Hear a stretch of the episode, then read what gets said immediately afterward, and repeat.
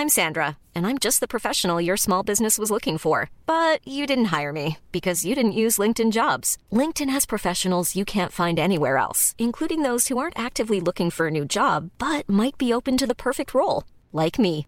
In a given month, over 70% of LinkedIn users don't visit other leading job sites. So if you're not looking on LinkedIn, you'll miss out on great candidates like Sandra. Start hiring professionals like a professional. Post your free job on linkedin.com/people today. C'est avec un immense plaisir que je vous parle d'une marque que j'affectionne tout particulièrement, Mama Hangs. Mama Hangs a les produits qu'il te faut en tant que maman allaitante. La brassière et le soutien-gorge d'allaitement absorbant. Ils sont conçus dans un tissu bien spécifique pour l'occasion, aka le micromodal, qui absorbe, sèche vite et te permettra d'éviter toute odeur, et ce en restant au sec. Tout ça veut dire que si comme moi tu as des fuites de lait d'un côté quand le bébé tète de l'autre, adieu coussinet d'allaitement qui se font la malle et bonjour brassière ou soutien-gorge qui tiendra toute la journée. Et ce n'est pas fini. Le petit nouveau de la collection, c'est le body, qui a les mêmes talents absorbants en s'ouvrant à l'avant avec des aimants trop pratiques. Ici, on ne se passera plus de ces produits top quali, beaux et confortables. Alors merci Mama Hanks de soutenir le podcast depuis si longtemps. Et si tu veux en savoir plus, rendez-vous sur leur site mama-hanks.com et avec le code MILCHECKER, tu bénéficieras d'une jolie et rare remise de 15% sur ta commande.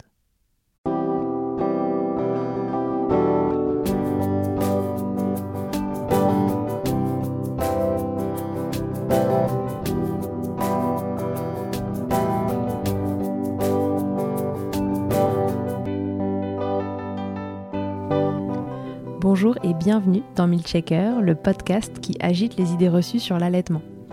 Je suis Charlotte Bergerot-Palisco, je suis la maman d'un petit garçon de 3 ans que j'ai allaité durant un an et je suis la créatrice de ce podcast.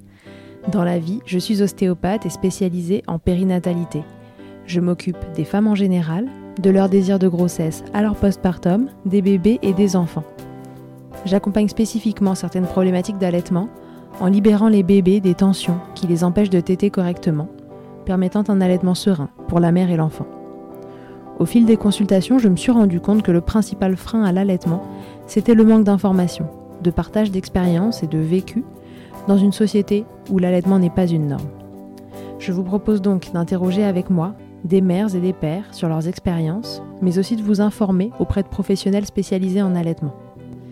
Mon objectif est simple, vous informer, vous donner des clés pour faire des choix en conscience, banaliser l'allaitement sous toutes ses formes, vous le rendre plus accessible, plus facile et alimenter ce fameux village dont on a tant besoin pour élever un enfant. Aujourd'hui, on se retrouve pour un épisode expert. C'est Sonia Aliane, consultante en lactation IBCLC, qui nous rejoint pour parler du tir allaitement. Elle va bien entendu nous expliquer en quoi cela consiste, dans quel cas se tourne-t-on vers le tir allaitement, qu'il soit exclusif ou non, et peut-on changer d'avis au milieu de l'aventure? On définira aussi les besoins d'une maman qui tire à l'aide, que ce soit côté matériel, côté environnement, et on se demandera comment se faire accompagner dans cet allaitement. À vous les mamans qui tirent à l'été, chapeau. Ce n'est pas la façon la plus simple d'allaiter, certainement la plus chronophage, mais c'est un allaitement à part entière.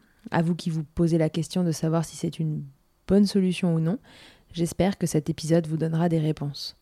N'oubliez jamais que ces épisodes experts sont là pour vous donner des clés mais ne remplaceront jamais une consultation avec un professionnel formé dans ce domaine. Vous écoutez donc l'épisode 51 de Milkshaker. C'est parti. Bonjour Sonia, bienvenue dans Milkshaker. Bonjour Charlotte. Sonia, on se retrouve aujourd'hui pour parler d'une problématique, enfin non pas vraiment d'une problématique, mais d'une façon d'allaiter. On va parler du tir-allaitement. Eh oui.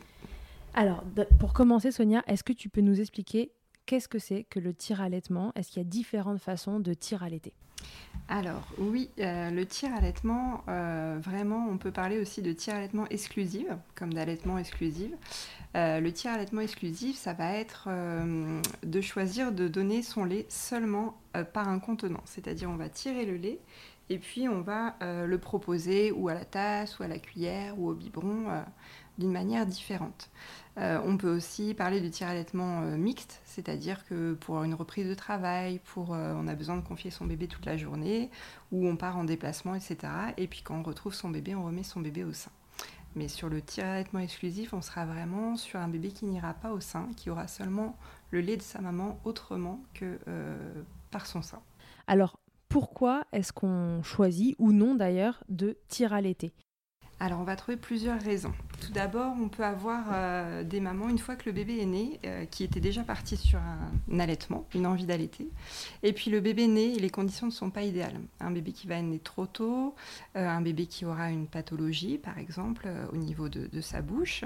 ça, on va avoir des complications au départ pour mettre le bébé au sein. Et du coup, la maman va être, on va lui proposer de tirer son lait. ça, c'est une première chose. On va aussi trouver des mamans qui ont des professions très prenantes. Et de par ce fait, elles vont vouloir donner le meilleur à leur enfant, donc tirer leur lait et le donner euh, bah, soit au biberon, soit par d'autres contenants. Euh, on peut aussi retrouver parfois certaines mamans qui auront subi des traumatismes, des traumatismes à type de, violence euh, ou d'abus sexuels. Et dans ce cas, pour elles, ce sera très difficile de voilà d'offrir à leur bébé cette partie très intime qui aura été un petit peu mise à mal à un moment donné. Donc elles vont euh, se porter vers ce choix-là. Dans la pratique, euh, Sonia, qu'est-ce qui se passe quand on décide qu'on va tirer à l'été? Donc partons euh, du principe que voilà, c'est la naissance du bébé est passée, maintenant il faut qu'il se nourrisse et je décide de tirer à l'été qu'est-ce que je dois avoir euh, en ma possession déjà pour tir à l'été? Si euh, c'est dès le départ un tir allaitement, il va falloir qu'on ait un tire-lait de pointe, mhm. si je puis dire. Un super tire-lait au départ pour booster un petit peu la lactation et puis aider à la, au, au démarrage déjà d'une première part, d'une première chose. pardon. Euh, du coup, on, aura, on va avoir des tire-laits comme le Medela Symphonie qui, sont, qui ont une, phase de stimulation qui est très mhm. importante. Et puis après, on va pouvoir tirer le lait de cette façon, ce sera plus optimal. Euh, ça, c'est une première chose. Et par la suite, on pourra euh, changer, évoluer vers un tire qui sera plus compact, plus adapté, par exemple, qui pourra marcher sans avoir de, batterie, euh, sans être chargé au secteur et marcher avec une batterie. D'accord. Voilà. Est-ce qu'il y en a d'autres que le Medela pour faire de la pub à tout le monde équilibrée? Et eh ben après, pour la reprise du travail, on peut faire aussi avec le Spectra, qui est très bien, très adapté. Euh, pour une reprise de travail qui est compacte et qui euh, marche sur sa batterie. On le recharge la nuit comme son téléphone et puis on peut partir la journée avec ça. Ok, très bien. Donc pour un démarrage, euh, voilà, c'est quand même très conseillé d'avoir un Medela Symfony. Donc c'est cet appareil jaune que vous pouvez pas louper. Il est en général dans les services, dans les matères, etc. C'est un des plus recommandés. Et puis après, vous pouvez passer sur des choses un peu plus pratiques parce que c'est vrai qu'embarquer son Medela Symfony partout n'est pas passionnant. Donc un bon tire-lait et on prend pas le même, comme tu disais, en fonction de si on démarre tout de suite sur un tir allaitement ou si on y passe pour une reprise du travail, par exemple. Je vous invite à réécouter l'épisode sur la reprise du travail. Hein. Le, tir allaitement, c'est un sujet sur lequel on va naviguer entre le tir allaitement exclusif euh, qui démarre euh, tout de suite après la naissance d'un enfant et euh, le tir allaitement qui s'installe au fil du temps parce qu'il y a un souci et que, et que, finalement cette maman passe sur du tir allaitement, mais aussi le tir allaitement pour la reprise du travail. Donc en fait, on fait du mixte, un coup on est au sein, un coup on est on est sur un autre contenant. Donc n'hésitez pas à réécouter l'épisode sur la reprise du travail, je vous le remettrai euh, en note parce qu'il y a beaucoup d'informations euh, sur ce sujet-là aussi. Euh, de quoi d'autre on a besoin, à part de ce super tire-lait pour extraire le lait de nos seins? Alors, et ce super tire-lait, il doit aussi être à double pompage. Ça, c'est ah super important parce que ça va réduire de moitié le temps de tirage. Donc ça, c'est hyper important parce qu'on va y passer beaucoup de temps. Donc il faut qu'on soit efficace et rapide. Et puis, en plus, quand on va stimuler les deux seins, le volume va être obtenu va être forcément plus important. Ça va plus stimuler que si on fait un sein puis après l'autre. ça, c'est important. Euh, il, faut, euh, il faut que la lactation soit bien établie pour commencer avec les tirets les plus compacts comme on en a parlé tout à l'heure. Donc ça c'est vraiment une chose qui est importante. C'est pas adapté de prendre un tout petit euh, pratique génial au départ. Il faut vraiment partir sur un qui va stimuler la lactation. Et après quand c'est bien mis en place, qu'on arrive à, des quantités intéressantes, là on va pouvoir partir sur des modèles plus, plus sympas. Ok, très bien. Tu parlais du, temps qu'on va y passer. C'est vrai que le, tir allaitement a ses avantages et ses inconvénients. Est-ce qu'on peut revenir sur cette partie avantages-inconvénients C'est quoi les, grands avantages du tir allaitement et les grands inconvénients? Alors, bah, il faut rappeler déjà que euh, souvent, c'est pas toujours des choix, c'est pas toujours choisi le tir allaitement. C'est mmh. parfois et, très souvent subi. Euh, par les mères, mais c'est un choix, euh, j'ai envie de dire, un, choix d'amour, puisqu'on veut donner le meilleur à son enfant. Euh, c'est toujours mieux de compléter avec du lait maternel qu'avec du lait artificiel en termes de bénéfices santé. mais ça va coûter beaucoup en termes de temps et d'énergie à, la maman. Donc ça c'est vraiment voilà l'avantage c'est d'avoir le meilleur don de lait pour son bébé. Euh, le gros désavantage, c'est que ça va doubler le temps euh, en termes de. Il faudra tirer, le temps pour tirer, le temps pour laver euh, les tétrelles, le matériel, et puis le temps pour donner à son bébé. Donc c'est vraiment un travail intense. Ouais, c'est quand même l'allaitement avec, avec un petit handicap, quoi. C'est l'allaitement sport. Je veux dire que c'est pas. On entend. C'est parfois décrié dans le sens où ce serait. ça n'aurait pas la même valeur qu'un allaitement. je trouve que. Ah, double valeur. Ouais, double valeur, c'est vraiment un travail de, de, folie parce que c'est beaucoup de temps, beaucoup d'énergie et les mamans qui le font, euh, voilà, bravo quoi, c'est vraiment euh, quelque chose d'impressionnant. Ouais. Mm. ouais. donc l'inconvénient c'est le, c'est le, temps, quoi. Mm. Mm. Tout à fait, surtout, bah, là on a parlé d'un, petit bébé qui naîtrait prématuré, on a parlé d'un bébé pourquoi pas malade, ce genre de choses. Euh, dans un postpartum, c'est compliqué, il y a ça aussi à gérer, donc émotionnellement c'est difficile, on dort peu, euh, on va devoir se réveiller la nuit pour tirer aussi, alors peut-être que bébé dort. Donc c'est vraiment quelque chose, c'est vraiment un, don de soi à part entière. Oui, déjà l'allaitement en est un, mais là c'est encore euh, une autre étape. En dehors de ce tire-lait euh, super génial, puis compact, dont on a besoin, qui soit double pompage, de quoi d'autre on a besoin en termes de matériel? Alors, bien sûr, il va falloir avoir le kit euh, avec les tétrelles adaptés, etc. Ça, c'est super important de vous faire euh, conseiller parce que c'est pas évident, qu'on n'a pas tous la même anatomie. Parfois, d'un sein à un autre, la taille de la tétrelle peut être différente. Donc, il ne faut pas se tromper. si c'est trop petit, si la tétrelle est trop petite, vous allez vous blesser. Et si c'est trop grand, vous n'allez pas être optimal dans le tirage. Vous allez euh, passer du temps et voir que c'est un peu vain vos efforts. Donc, faites-vous bien entourer pour ça. Alors, qui nous entoure pour euh, choisir la taille de nos tétrelles, justement? Alors, qui vous entoure euh, À qui on peut faire confiance? on peut faire confiance à une consultante en lactation IBCLC par exemple. Ça, c'est déjà pas mal. Prêche pour sa paroisse. Je prêche pour ma paroisse, évidemment. Euh, dans les services, vous allez toujours trouver des gens formés et des gens moins bien formés. C'est pour ça que je vous mets un petit peu en garde. Faites-vous confiance. Si vous sentez que ça colle pas, que ça vous fait mal, non, c'est pas normal. Si ça vous fait mal, c'est pas normal. Si, euh, alors au départ, on peut ne pas avoir du tout, par exemple, le premier tirage, vous n'aurez peut-être pas du tout de lait, il faut que ça se mette en place. Mais si ça dure dans le temps, que voilà, vous, oui, voilà, vous voyez trop d'aréoles dans, la tétrelle, hein, euh, c'est ça dans les faits, faites-vous conseiller, ne restez pas seul comme ça avec vos soucis. Il faut vraiment euh, trouver, voilà, il faut que ce soit efficace. Quoi. Hein. Dans mon souvenir, parce que moi j'ai pas tir à l'été, euh, mais j'avais un tire-lait euh, qui me servait de meilleur ami, je crois qu'il y avait des réglettes qui, te. Je sais pas si c'était de, de ou je ne sais quoi, mais qui viennent en fait se caler. C'est comme une feuille trouée d'un rond et ce rond serait la taille du mamelon. Euh, et permettrait d'avoir une idée déjà. Euh, ça, c'est facilement trouvable. Est-ce qu'on en trouve, je sais pas, peut-être sur Internet? Est-ce que Oui, vous allez pouvoir en trouver chez, sur Internet. Bon, je vais encore dire des marques, c'est pas bien, mais chez Grandir Nature, ils ont des, des, petits comme ça, euh, comme tu l'as très bien dit, des feuilles avec un trou. Vous pouvez mettre sur votre poitrine, voire au niveau du mamelon. Si c'est à un moment donné où vous n'avez pas tiré, pas stimulé du tout, il faudra rajouter un petit peu euh, une taille au-dessus, une marge. Euh, une marge. Et sinon, si vous le faites en fin de tirage, ce sera la bonne taille.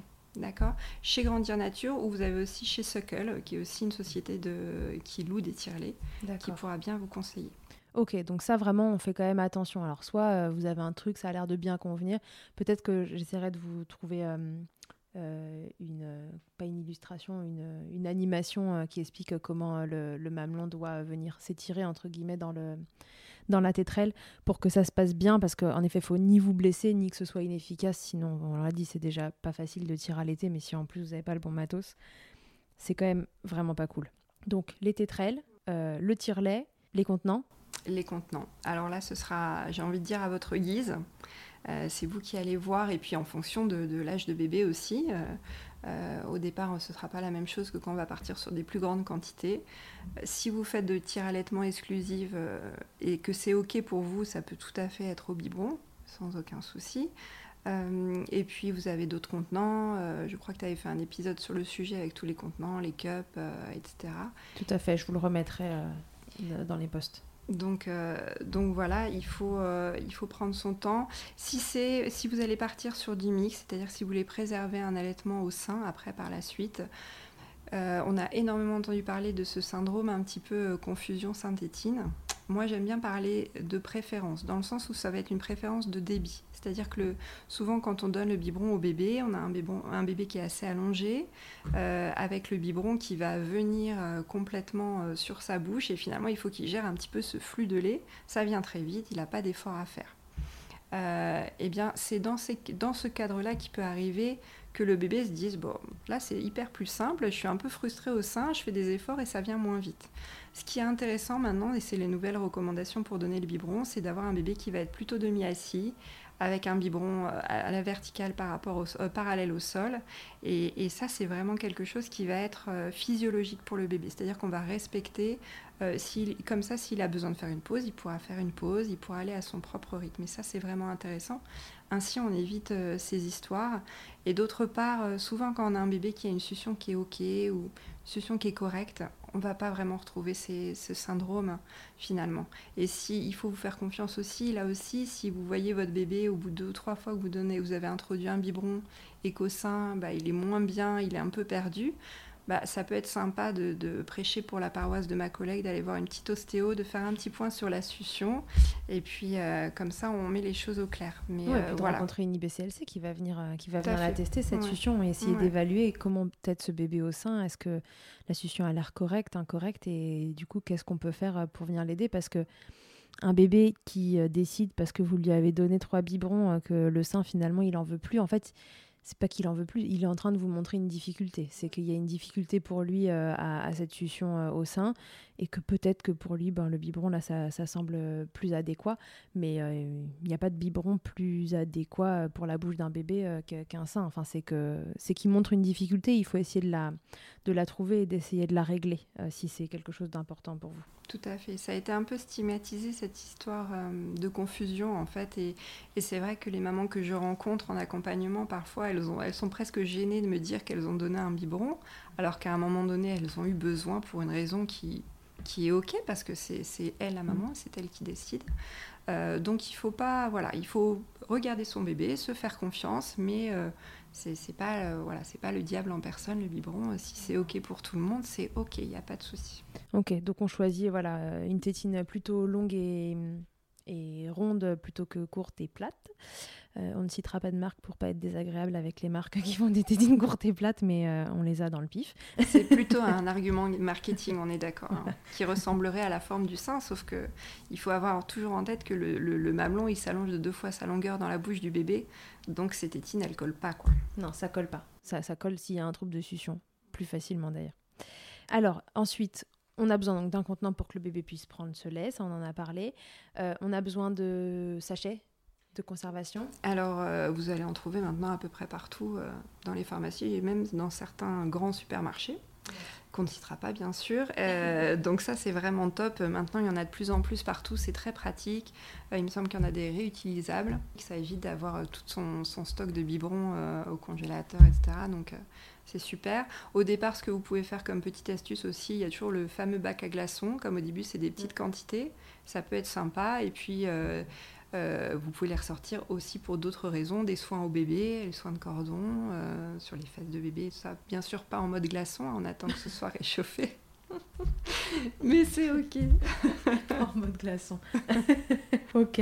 Euh, qu'est-ce que j'ai besoin De quoi ai-je besoin d'autre pour tirer à l'été? Ce qui peut être sympa, c'est d'avoir un petit linge au départ.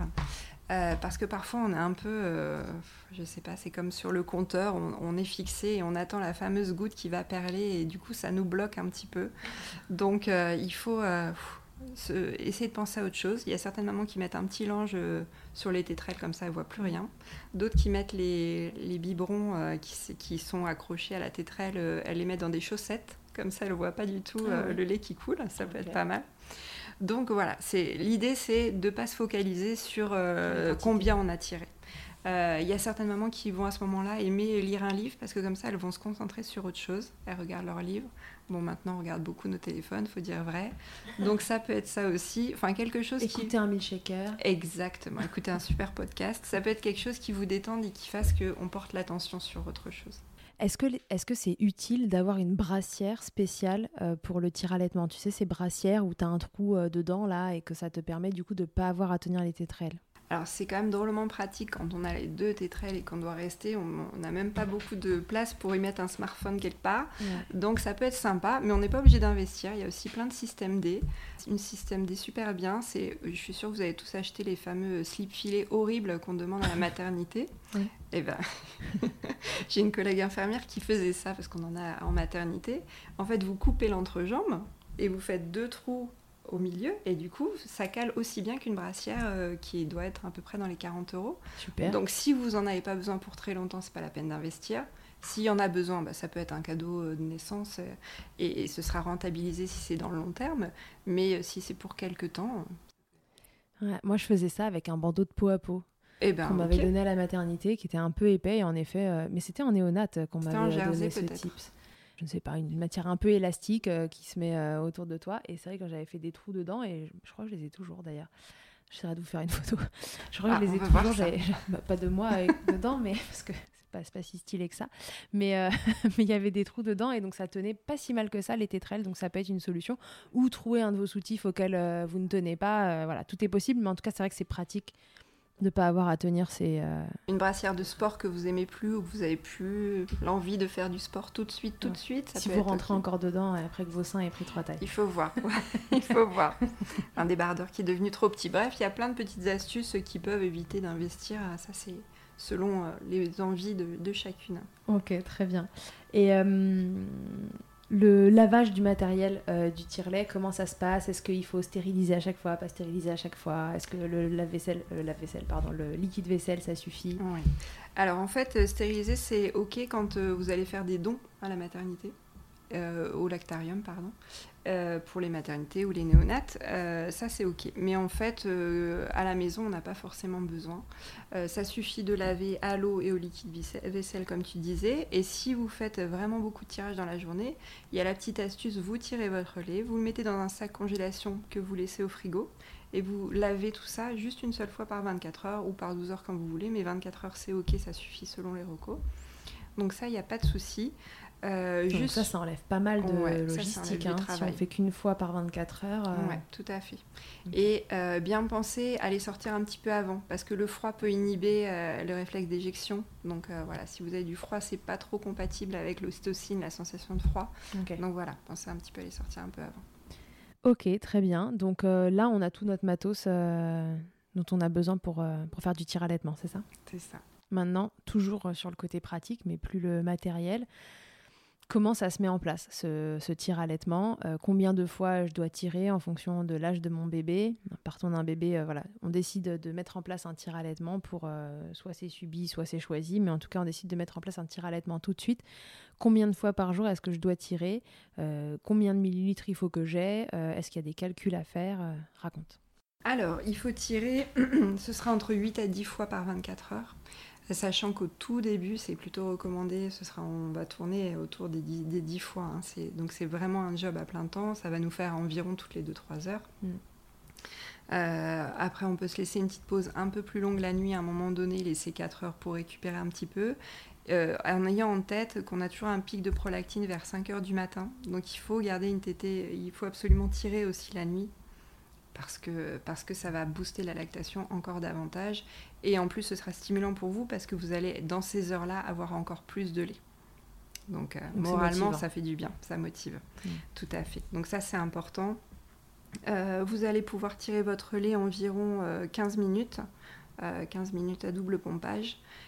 c'est suffisant pour, pour le démarrage. Et puis, bien, bien se tenir au rythme, surtout au départ, jusqu'à temps que ça se mette en route. Une fois que c'est bien établi, vous allez pouvoir, euh, souvent on, note un petit peu ce qu'on a, a récolté comme lait. Euh, quand sur une semaine, vous verrez que vous êtes à peu près sur les mêmes quantités, vous allez pouvoir un petit peu baisser. le rythme de, tirage et passer par exemple à 3-4 heures, puis à 4-5 heures au fur et à mesure.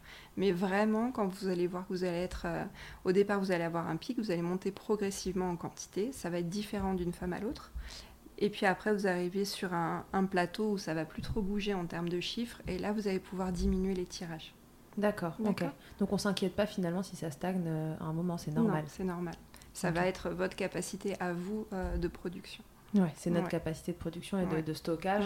On n'a pas toute la même capacité de stockage et du coup, si on parlait d'un allaitement classique, il y a des bébés qui reviennent de façon normale plus souvent au sein que d'autres. Quand on a une grande capacité de stockage, on a un bébé qui va pouvoir tenir plus longtemps qu'un bébé euh, d'une maman qui a une petite capacité de stockage. Et du coup, ma question c'est est-ce que cette règle-là s'applique au tir allaitement et que du coup, une maman avec une petite capacité de stockage va devoir maintenir plus de tirage dans la journée, comme l'autre maintiendrait plus de TT, que celle qui a une grande capacité de stockage. Oui, tout à fait.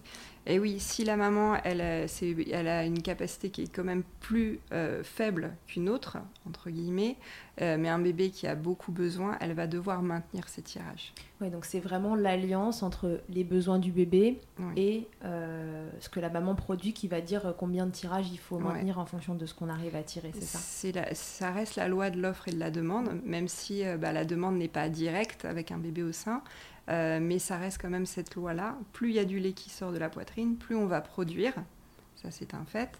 Euh, pour certaines, ça va se mettre vite en place et on va arriver vite au plateau euh, satisfaisant. Donc, elles pourront baisser à ce moment-là. Pour d'autres, ça va prendre plus de temps et elles devront maintenir. On n'est pas tout égal à ce niveau-là.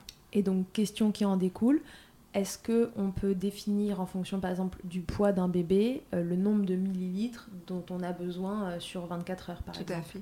Il y a une règle qui s'appelle la règle, la règle d'Aper. Euh, on calcule le poids du bébé, on rajoute 250, ça nous donne une dose et on va diviser par le nombre de biberons par jour. ça, c'est la règle qu'on donne aussi pour le lait, les préparations Oui, tout à fait. Ouais ça nous donne une, une, vision globale des choses. En fait, il n'y a pas d'autres règles qui existent spécifiquement euh, pour l'allaitement que cette règle, que cette règle d'APER qui existe, mais ça nous donne une bonne indication. après, on est à plus ou moins 10 euh, ml au départ suivant les bébés. En général, ça nous donne une, bon, une bonne indication des besoins du nouveau-né. D'accord. Donc, le poids du bébé, plus 250, oui. divisé, par... 8 ou 10, ça dépend le nombre de, oui, fonction de, du nombre de, de biberons. si c'est un bébé qui prend plutôt toutes les 2 heures ou toutes les 3 ou toutes les 4 heures. Ok, très bien. Est-ce que pour tirer mon lait, j'ai besoin de conditions particulières? Alors, ce qui va être important, c'est de vous détendre. facile à dire. C'est pas facile. C'est pas facile. Euh, Surtout qu'un tire-lait, c'est crispant. Voilà, c'est vachement, il est vachement moins beau que votre bébé, ça c'est sûr. Ah ouais. Donc, euh, donc euh, ça c'est difficile. Donc, ou vous avez une petite photo de votre bébé à côté de vous, ou un petit linge. Bah, le linge qui marche avec l'odeur de maman, ça marche aussi dans l'autre sens. Ça marche euh, pour la maman avec l'odeur du bébé. L'odeur de votre bébé va vous faire sécréter de l'ocytocine. En fait, ce qui nous intéresse, c'est d'avoir vraiment... L'ocytocine, c'est l'hormone qui va permettre la libération du lait, d'éjecter le lait, et c'est l'hormone du bien-être et de l'amour. Donc voilà, si vous avez votre chérie à côté, que vous parlez, que ça va, ça peut marcher aussi. Euh, voilà, et d'essayer d'être dans un moment plaisant.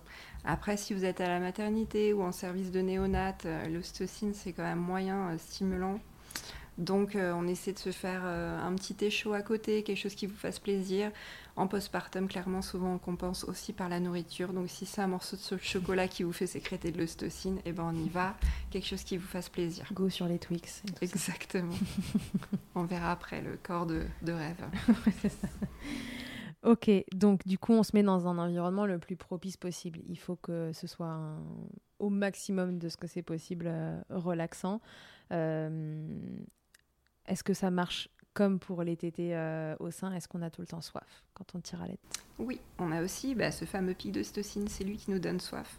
Donc ça sert à rien d'aller essayer de boire 2 ou 3 litres, hein. c'est pas ça qui va nous faire augmenter notre production, pas du tout. Mais souvent on ressent cette sensation de soif, donc faut y répondre pour avoir euh, bah, une hydratation euh, adapté en fait à nos besoins. Euh, ce qu'on peut faire aussi, euh, tu parlais tout à l'heure des capacités de production, etc. Au départ, on peut essayer de booster un petit peu les choses justement pour euh, que ce soit optimal et qu'on, fait, quand on vient au départ avec un allaitement qui a bien été sollicité, bien boosté, etc. C'est gage pour la suite aussi d'un allaitement qui roule et d'un tire-allaitement qui roule, ça marche aussi. Ce que vous pouvez faire, c'est quand vous tirez votre lait, au tire-lait, après vous pouvez faire quelques minutes d'expression manuelle. Tout le monde n'est pas forcément à l'aise avec cette technique. Ça fait normalement partie des objectifs euh, des maternités, c'est-à-dire que chaque femme qui allait devrait sortir en ayant appris ce geste. Bon, je sais, je sais, on en est loin. Mm. Mais n'hésitez pas à vous faire accompagner pour ce geste, c'est important de savoir, même pour d'autres raisons. Par exemple, si vous avez à un moment donné un début d'engorgement, savoir faire pour comment vider ses seins, même quand on n'a rien sous la main, même quand c'est juste sous la douche, ou même pour euh, vider dans un verre, etc. Ça peut être quelque chose qui vous soulage. Donc l'expression manuelle est vraiment de, voilà, de tirer votre lait à la main. Euh, c'est quelque chose qui va booster la lactation de faire ça à la fin du tirage. Quelques minutes après. 4-5 minutes, ça peut suffire, ça va bien booster les choses. Si malgré tout ça, on trouve que la lactation est un peu, euh, euh, un peu fainéante, disons, on pas le mot adapté, mais euh, disons que ça, ça coince un peu, ça n'avance pas comme on le souhaiterait, et peut-être que bah, notre bébé a l'air d'avoir plus besoin que ce qu'on arrive à tirer. Est-ce qu'il y a d'autres façons de booster notre production lactée? Alors là, on a parlé des, des façons un petit peu manuel, technique. On peut aussi euh, avoir des tisanes qui marchent bien. Les tisanes d'allaitement, ça marche bien. Il y en a beaucoup au fenouil, donc faut aimer le fenouil. Il y a des marques qui ont sorti aussi aux fruits rouges. Donc n'hésitez pas à vous renseigner. Euh, n'hésitez pas, je trouve que c'est bien parce que le fenouil, euh, voilà, c'est pas pour tout le monde. Et puis si vous avez des tips entre vous qui sont super pour booster la lactation, surtout rajoutez-les. Et puis après, il y a, y a, des solutions plus médicamenteuses. Euh, euh, ou, des compléments alimentaires aussi. Ouais, du fenugrec. On mm. peut prendre des cures de fenugrec, souvent c'est sur un mois. Ça marche pas mal. Hein. Ça marche pas mal, on a des bons résultats. Après, dans l'alimentation, tout ce qui est fruits secs. Ouais. Euh, les oléagineux. Ouais, tout à mm. fait. Tout ça, ça marche bien, donc faut pas hésiter. Le chocolat, encore une fois, certaines disent que ça fonctionne. Moi, je dis profitons-en.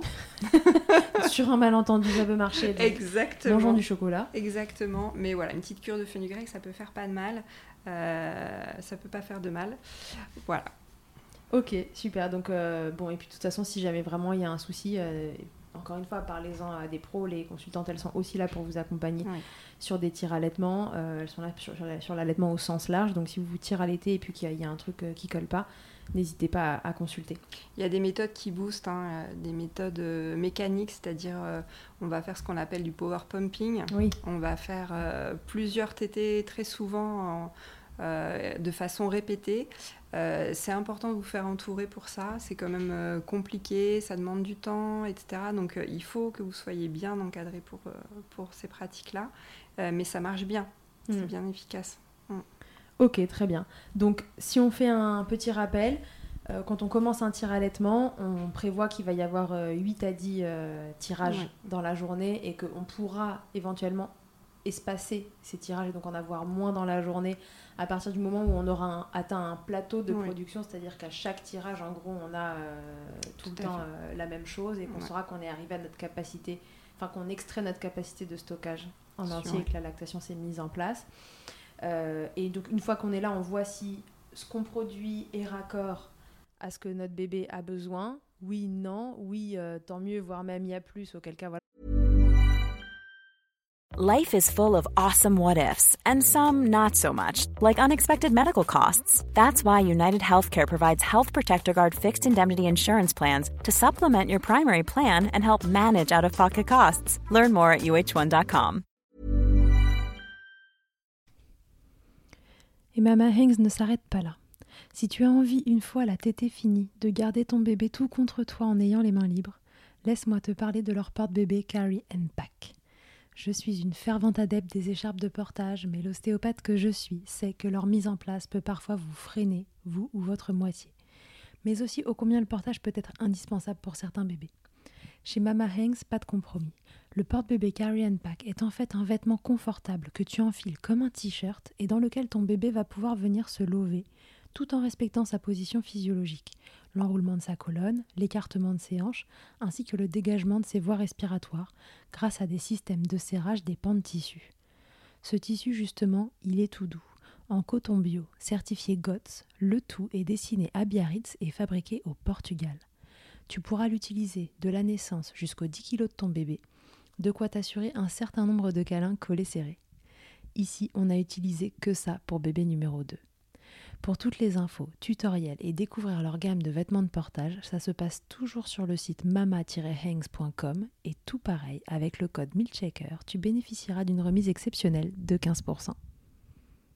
On peut euh, faire du stock. On peut faire du stock aussi, euh, ça peut servir, et, euh, et diminuer le nombre de tirages, etc. On y arrive à peu près au bout de combien de temps à, ce, à ce plateau? Est-ce qu'il y a un timing où... Ça va être aléatoire d'une femme à l'autre. Vraiment, il n'y a pas de règle. Bon, on pourra souvent retrouver autour de 15 jours, 3, plutôt 3 semaines, un mois, quelque chose qui ressemble à un rythme. Mhm. Euh, après, il faut faire attention. Souvent, autour de 3 mois, il y a une petite, euh, une petite chute aussi qu'il faut booster à ce moment-là. Donc, euh, soyez à l'écoute de comment ça se passe pour prévenir un petit peu toute en amont bah, toute, toute baisse de production. Hein. Ouais, écoutez-vous si jamais il y a un truc. Et puis la production de lait, on en a déjà parlé pas mal aussi dans l'épisode dans sur la prématurité, mais est beaucoup gouverné par euh, votre état émotionnel et de stress et c'est normal, c'est ok. Donc si jamais il y a quelque chose qui se passe à ce moment-là, euh, un stress particulier, ben, c'est normal que ça impacte mm. votre lactation, vous inquiétez pas. C'est même pas tellement la, production, mais c'est l'expulsion, si j'ai bien compris, de lait qui, est, euh, qui est impactée. Donc, bon, ben méditez. prenez soin de vous, prenez soin de vous, euh, parce que le, voilà, le postpartum, c'est déjà euh, quelque chose qui est fatigant.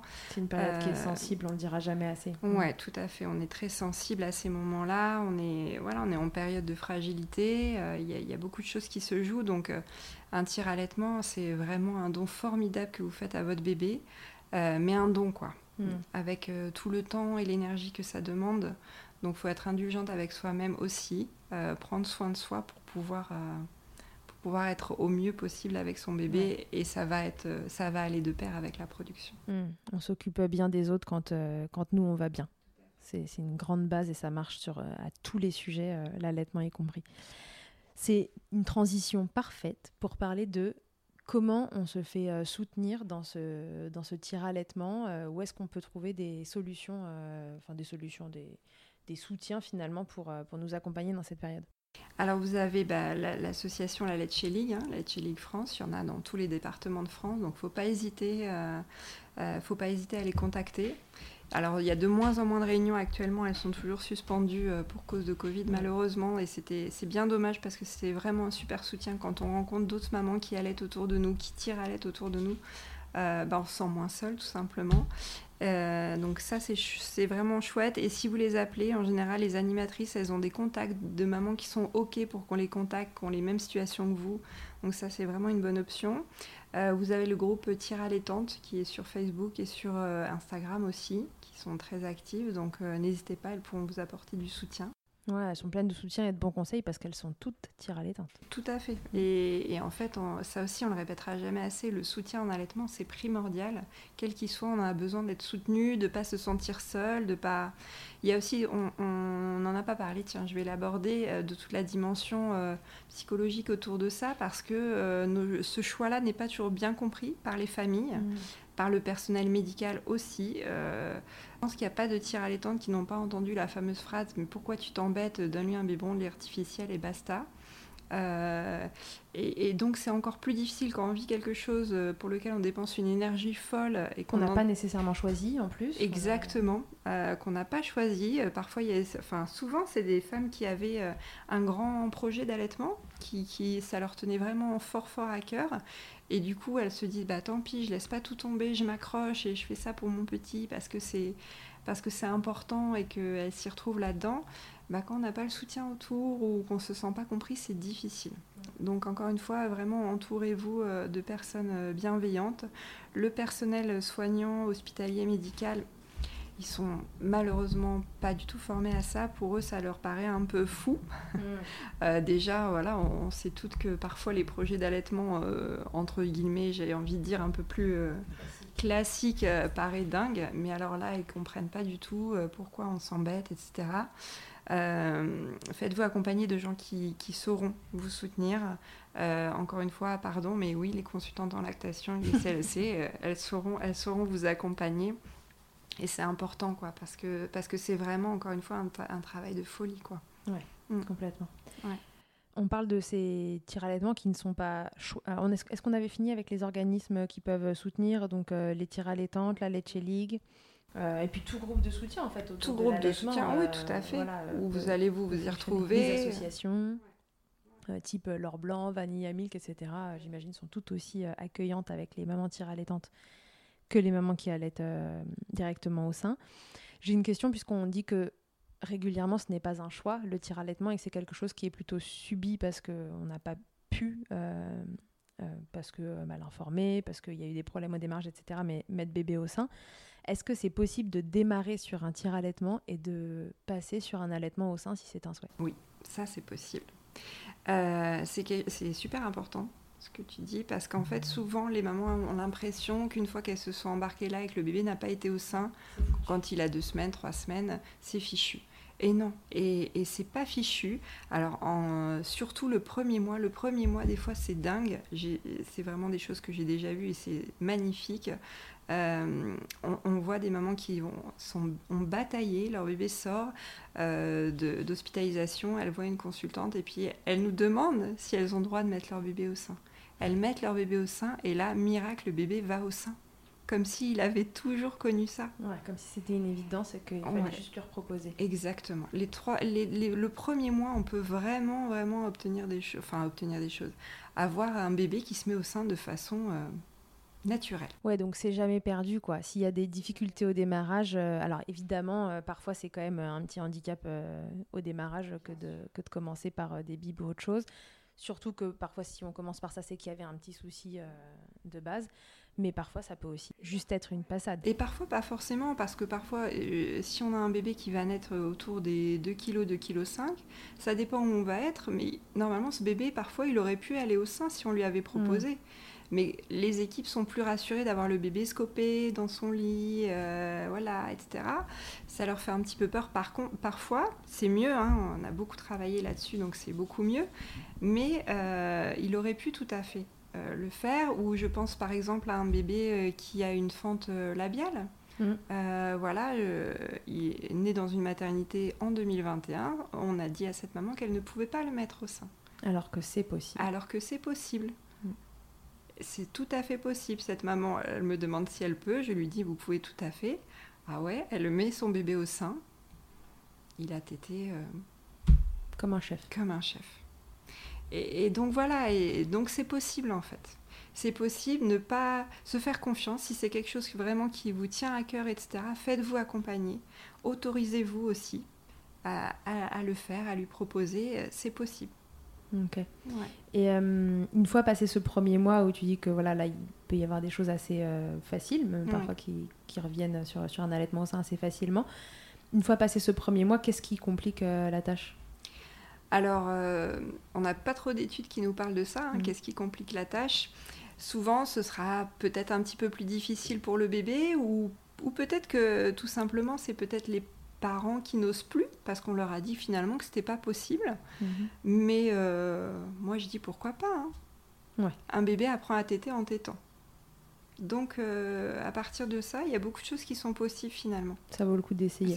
Est-ce qu'on peut dire par contre que quoi qu'il arrive, c'est vrai que remettre un bébé au sein euh, quand il a, quand il a pas mal tété sur un biberon ou autre chose et qu'il n'a pas vraiment connu le sein, ça demande un peu de patience, quoi, a priori. Sauf cas comme euh, dont tu parlais, là, assez un peu miraculé, ou d'un coup... C'était des petits bébés, moi de moins d'un mois, mais c'est possible. Après, ça peut demander une petite, entre guillemets, rééducation.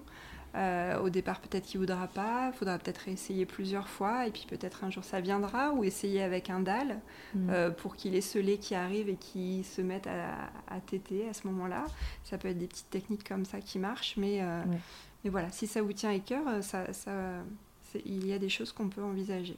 Ouais, rappelons que le dalle, c'est, vous savez, c'est ce petit tuyau avec une seringue au bout et du lait dedans, et donc quand on le met, euh, bah, vous avez votre bébé au sein et puis il y a le tuyau qui passe aussi dans sa bouche et le bébé quand il tète, il va finalement aspirer lui-même l'air qui vient, euh, l'air n'importe quoi, le lait. Il va aspirer le lait qui vient, pas l'air, pitié, il va avoir mal au ventre. le lait qui vient depuis le tuyau et un peu plus facilement que d'extraire le lait euh, au sein et c'est d'ailleurs une méthode pour compléter les bébés dans les démarrages d'allaitement quand ils sont un peu, mm. quand ils ont un peu de mal. Ok, très bien. Euh, J'avais posé la question euh, à la communauté euh, euh, Instagram avant qu'on commence le podcast. Et donc, il y a deux, trois questions qui sont ressorties. Il y a une maman qui me disait quand je tire, euh, en gros, il n'y a pas grand-chose qui coule, euh, juste quelques, millilitres. Est-ce que c'est normal? Est-ce qu'on est tout égal face au tire-lait Est-ce qu'il y a des femmes qui, euh, même avec une bonne production, n'arriveront pas à extraire leur lait au tire-lait Euh, Non, ça n'existe pas. Alors, moi je dis jamais ça n'existe pas, hein, parce qu'on est tellement toutes différentes. Mais a priori, il faudrait déjà voir à quel moment c'est. Est-ce que c'est au tout début? Euh, Parfois au tout début, je vous ai dit, période colostrale, au départ, on va rien avoir. On Mm. va juste stimuler, stimuler. Euh, Est-ce qu'il faut vérifier absolument la taille des tétrelles? Est-ce Ouais. que c'est ça qui est adapté? Ouais, encore une fois, est-ce que le matériel Ouais, est tout à adapté? Fait. On revient au démarrage de l'épisode. Ouais, le rythme aussi euh, du tirelet, euh, régler, euh, penser à régler l'intensité, la fréquence, etc. C'est différent. Donc il faut, n'hésitez pas à vous faire accompagner s'il n'y a rien. Euh, il faut voir ce qui est possible de faire. Est-ce qu'il y a un contexte particulier médical de la maman? Voilà, je, je n'ai pas toutes ces infos-là, donc c'est un Mm. peu difficile d'y répondre comme ça. Mais, euh, mais ça vaut le coup de faire un petit point pour voir ce qui se passe. Ok, très bien. En parlant du rythme du tire-lait, euh, parfois quand les mamans me racontent le- leur quotidien en consultation et qu'il y a en partie du tir-allaitement, j'ai un peu cette sensation qu'elles poussent le tire-lait tu vois, au maximum pour qu'il tire le plus fort possible et qu'il y ait le plus possible de lait qui sorte. Et dans mon souvenir de mes formations, je crois me souvenir qu'en fait, il y a un niveau sur lequel c'est ok pour notre sein, c'est pas censé faire mal et à un moment tirer plus fort ne tirera pas plus. Euh, Est-ce que tu peux euh, nous refaire un point là-dessus Ouais, pour qu'elles je- s'arrachent pas les seins Ah non, dans pitié. leur Je confirme en fait. Il faut en fait au départ, au démarrage, on va avoir un rythme rapide. Ça c'est pour stimuler Ouais. et une intensité faible. Ouais. Ça c'est comme, Comme si on se faisait des petits euh, ouais ou comme si on faisait on peut aussi faire des petites caresses au départ avant de mettre le tire-lait, ça va permettre de stimuler un petit peu tout ça. Euh, et puis après, au fur et à mesure, le rythme vient de plus en plus lent et un petit peu plus intense. Mais il n'y a pas besoin de tirer. euh, j'ai- non, je n'ai jamais vu euh, ou proposé à fond le tire-lait en fait. En gros, du moment que ça coule, ça coule quoi. Exactement. Il n'y a pas besoin. Si vous mettez à fond, vous risquez juste de vous blesser. Mm. Bien souvent, il faut juste respecter. Au début, c'est rapide, intensité, euh, intensité faible. Et après, c'est lent, comme le mouvement de succion d'un bébé en fait. Le, le- le bébé, quand il tète, il fait pas des suctions rapides, sinon c'est souvent qu'il il joue plutôt avec Mm. le sein. Euh, et quand c'est des intensités euh, très lentes comme ça, avec une intensité moyenne, voire basse, ça suffit. Ok. Il y a certains tirelets qui sont déjà pré-réglés. C'est-à-dire que dès que vous, dès que on va les allumer, on va tomber sur le rythme de stimulation. Et puis après, il va passer tout seul en rythme de tirage. D'accord. Ouais, ça c'est pratique aussi. Ok. Pour cette maman, euh, parce que j'imagine qu'il y en a d'autres qui, qui sont dans cette situation et qui, quand elles sont au tire-lait, se disent il n'y a rien qui sort. Et Ouais. parfois, ça peut même être angoissant parce que si elles ont le bébé au sein le reste du temps, elles se disent est-ce que vraiment Tout à fait. ils mangent assez? Ouais. Est-ce que c'est possible euh, si on reparle, tu vois, de, de ce stress et qui empêche la, la production, qui empêche pardon l'éjection du lait, est-ce que c'est possible que le tire-lait ce soit tellement le truc euh, pas sexy, tu vois, dans, dans l'imaginaire, que ça bloque un petit peu l'éjection? Ouais, ça peut, ça peut bloquer des choses, hein, ça c'est sûr. hein. Et puis si on est très stressé, il faut jamais oublier que l'hormone du stress, le cortisol, est Mm. l'antagoniste de l'ocytocine. D'accord. C'est-à-dire quand, quand vous venez trop stressé, vous bloquez votre ocytocine, pas d'ocytocine, pas de réflexe d'éjection. D'accord. Donc Ouais, vraiment, la prolactine produit, l'ocytocine éjecte. exactement. Donc euh, se détendre quoi. C'est pas facile facile, à hein, dire, c'est pas, pas toujours facile. Ouais, donc vraiment, faites-vous accompagner, soutenir. Il faut que vous ayez un environnement le plus propice possible euh, à votre allaitement ou votre tir-allaitement. euh, m- mettez du, mettez de la, de la mousse autour de vous, quoi. Il faut que, il faut que tout soit, soit smooth. Très bien. Il y avait une autre question qui était intéressante et qui rejoignait un petit peu l'épisode sur la reprise du travail. Donc une fois qu'on a repris le travail, euh, les mamans me demandent à quel moment finalement on peut arrêter de tirer son lait en journée sans mettre notre lactation en péril. Est-ce qu'il y a un âge à partir duquel c'est moins risqué? Euh, Peut-être, je sais pas, des quantités, euh, un poids de bébé? Ouais. Alors encore une fois, ça va dépendre d'une femme à l'autre. Il y a des femmes très rapidement, elles pourront arrêter et ce sera ok. Ça va dépendre aussi de ce qu'on fait quand on a le bébé avec soi. C'est-à-dire que et de combien de temps vous travaillez. Et si vous travaillez 5 jours par semaine non-stop et que vous avez que les week-ends où vous récupérez des tétés euh, des tétés, ça va peut-être faire un peu juste. Si vous travaillez une fois par semaine que vous n'avez pas votre bébé, ça va être OK. Ça va être aussi selon la souplesse de vos seins. Est-ce que euh, à 16 heures, euh, vous êtes prête à imploser? Euh, Parce qu'en fait, il faut se rappeler que quand vos seins vont se remplir et vont rester pleins, ça envoie un message au cerveau qui dit Ah bah là, euh, il y en a trop quoi. Donc je baisse la production.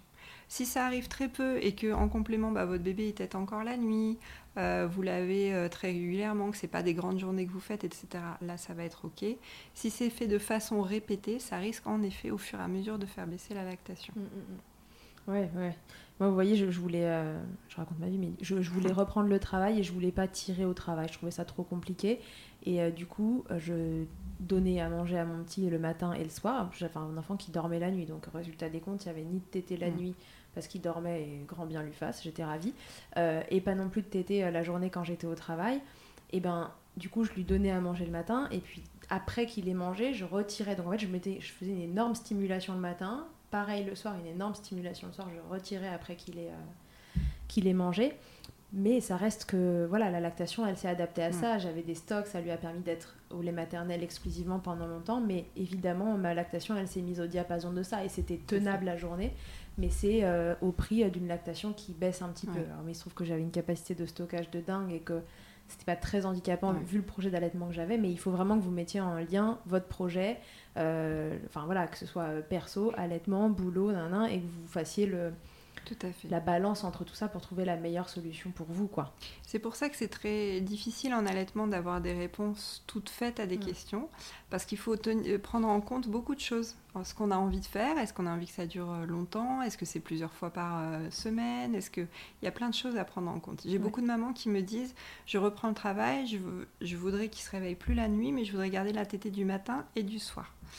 Bah, en fait, la plupart du temps, ça peut durer un petit temps, un mois, deux mois, trois mois, mais petit à petit, ça risque de se tarir. Ouais.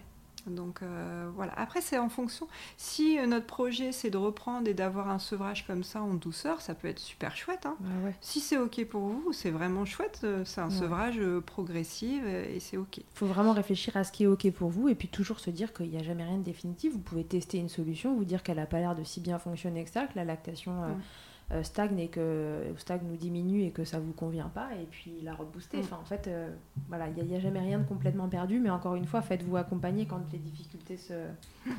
Se, se cumulent, c'est que c'est que c'est le moment de consulter. Et puis là, si vous avez un, un truc qui est bien mis en place, ça peut être aussi parfois ne serait-ce que faire un visio avec une consultante pour qu'elle puisse euh, voilà, euh, faire un point sur la situation, savoir de quoi ce bébé a besoin. Et euh, ça, c'est quand même vachement développé depuis le Covid. Il faut en profiter parce qu'on n'a pas toutes des consultantes à côté de chez soi. Tout à fait. Ouais. Surtout que les sevrages, etc., c'est très, très adapté aux visio. Finalement, on n'a pas besoin de forcément venir voir une tétée puisque ça roule. C'est des questions plus euh, logistiques, comment vous les or- vous organisez, etc. Donc euh, ça, c'est tout à fait possible. ouais.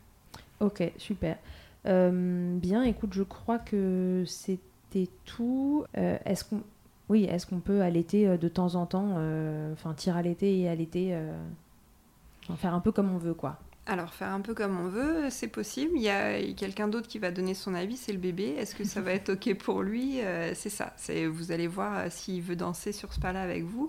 Ça dépend si vous avez, euh, par exemple, je dis n'importe quoi, fait au départ que de l'allaitement exclusif au sein, et puis vous reprenez le travail, mais vous avez envie de garder les tétés. Dans ce cas-là, ça risque de pas poser de soucis du tout. Euh, voilà, c'est vraiment, vous allez voir ensemble en fait ce qui est possible de faire. Mm. Ok, très bien. Ouais, donc Ouais. toujours pareil, vous, votre bébé, euh, le contexte. euh, il faut, comme tu dis, danser avec tout ça pour essayer de trouver ce qui Ouais. convient le, le mieux à tout le monde. Euh, ok, donc voilà, je pense qu'on a répondu à toutes les questions. On avait une question sur est-ce que c'est possible de mettre en place du mixte dès le début? Oui, pourquoi pas, encore une fois. Euh, est-ce que ce bébé t'aide bien, pas bien Quel risque, entre guillemets, on prend? Euh, Faites-vous accompagner, en fait, Ouais. voilà. Après, chaque question, en, en gros, que vous m'avez posée euh, nécessite des, des réponses qui sont assez euh, individuelles. Et si vous n'avez pas trouvé de réponse dans tout ce qu'on a dit là, c'est certainement que cette situation nécessite d'être prise à part entière. Et donc là, je vous invite, je vous invite à consulter parce que parce qu'il n'y a pas un podcast qui pourra remplacer une consultation individualisée. Sonia, est-ce qu'on s'est tout dit? Est-ce que tu penses qu'on s'est tout dit sur le tir allaitement Bah, je pense oui. Je pense qu'on peut euh, quand même euh, féliciter toutes ces mères qui font ces choix Ouais. euh, super courageux et vraiment un don incroyable.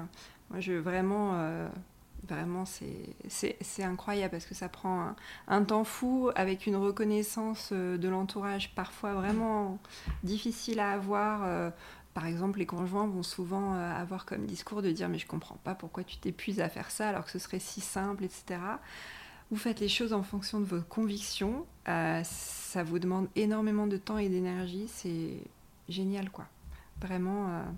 Euh, ouais, pareil. je vous adresse tout mon soutien quand je vous vois arriver en consultation et que vous me dites que, que vous tirez à l'été parfois depuis hyper longtemps et tout. Franchement, je suis admirative. Mais je suis souvent admirative de l'énergie que vous mettez, de, même sans parler de tir allaitement, pour allaiter vos bébés et de tout ce que vous mettez en place pour que ça se passe euh, dans les meilleures conditions. Alors, mais encore en plus, vous tir l'été, voilà, pour avoir eu un tire-lait comme meilleur pote pendant un moment. Je, je, l'adorais parce qu'il me soulageait autant que je le détestais parce qu'il me prenait de la place, qu'il faisait du bruit et que j'avais qu'une envie, c'était qu'il sorte de ma vie. Donc euh, voilà, quand euh, le tire-lait est devenu euh, une personne à part entière dans la maison, je, vous admire. Les mamans sont incroyables. ouais, vous développez une force pour vos bébés qui est, qui est dingue. Donc, donc bravo pour ça. Et si c'est pas votre truc, je vous admire tout autant. Vraiment, ne, ne voyez pas ça comme une incitation à le faire si jamais ça se passe pas bien le, voilà, le lait euh, en poudre et les, préparations pour nourrissons sont aussi une bonne solution euh, dans plein de cas. Et ça, c'est à vous euh, de décider, encore une fois, vous, votre bébé, votre conjoint, conjointe et, l'environnement dans lequel vous évoluez. Donc voilà, ne, ne retenez qu'une chose, c'est que quoi que vous fassiez, vous faites le meilleur à cet instant T de ce que vous pouvez faire. Alors, continuez. Tout à fait. Merci beaucoup Sonia. Avec plaisir. Euh, à très bientôt. À bientôt. Ravie de t'avoir reçu et d'avoir milkshaké avec toi. Et à tous et à toutes. Je vous dis à très bientôt dans Milkshaker. Que ce soit votre première écoute ou que Milkshaker vous accompagne régulièrement, merci beaucoup d'avoir écouté cet épisode. Si vous aimez ce podcast et que vous souhaitez le soutenir, c'est très simple. Notez-le, abonnez-vous, mettez un commentaire avec 5 étoiles de préférence en fonction de votre plateforme d'écoute et surtout partagez-le sur les réseaux sociaux at Milkshaker Podcast pour le faire connaître. Pour suivre l'actualité du podcast, ça se passe sur le compte Instagram du même nom ou sur mon site internet charlotte-bergerot.fr où vous trouverez tous les épisodes. Vous pourrez désormais y faire un don si vous souhaitez soutenir Milkshaker. On se quitte encore et toujours avec Emma et son titre Blinded qu'elle a écrit et composé en collaboration avec Nemen. Je vous dis à très vite pour un nouvel épisode d'ici là, n'oubliez pas, Prenez soin de vous, milkshakez autant que vous le voudrez et bousculons ensemble les idées reçues sur l'allaitement maternel.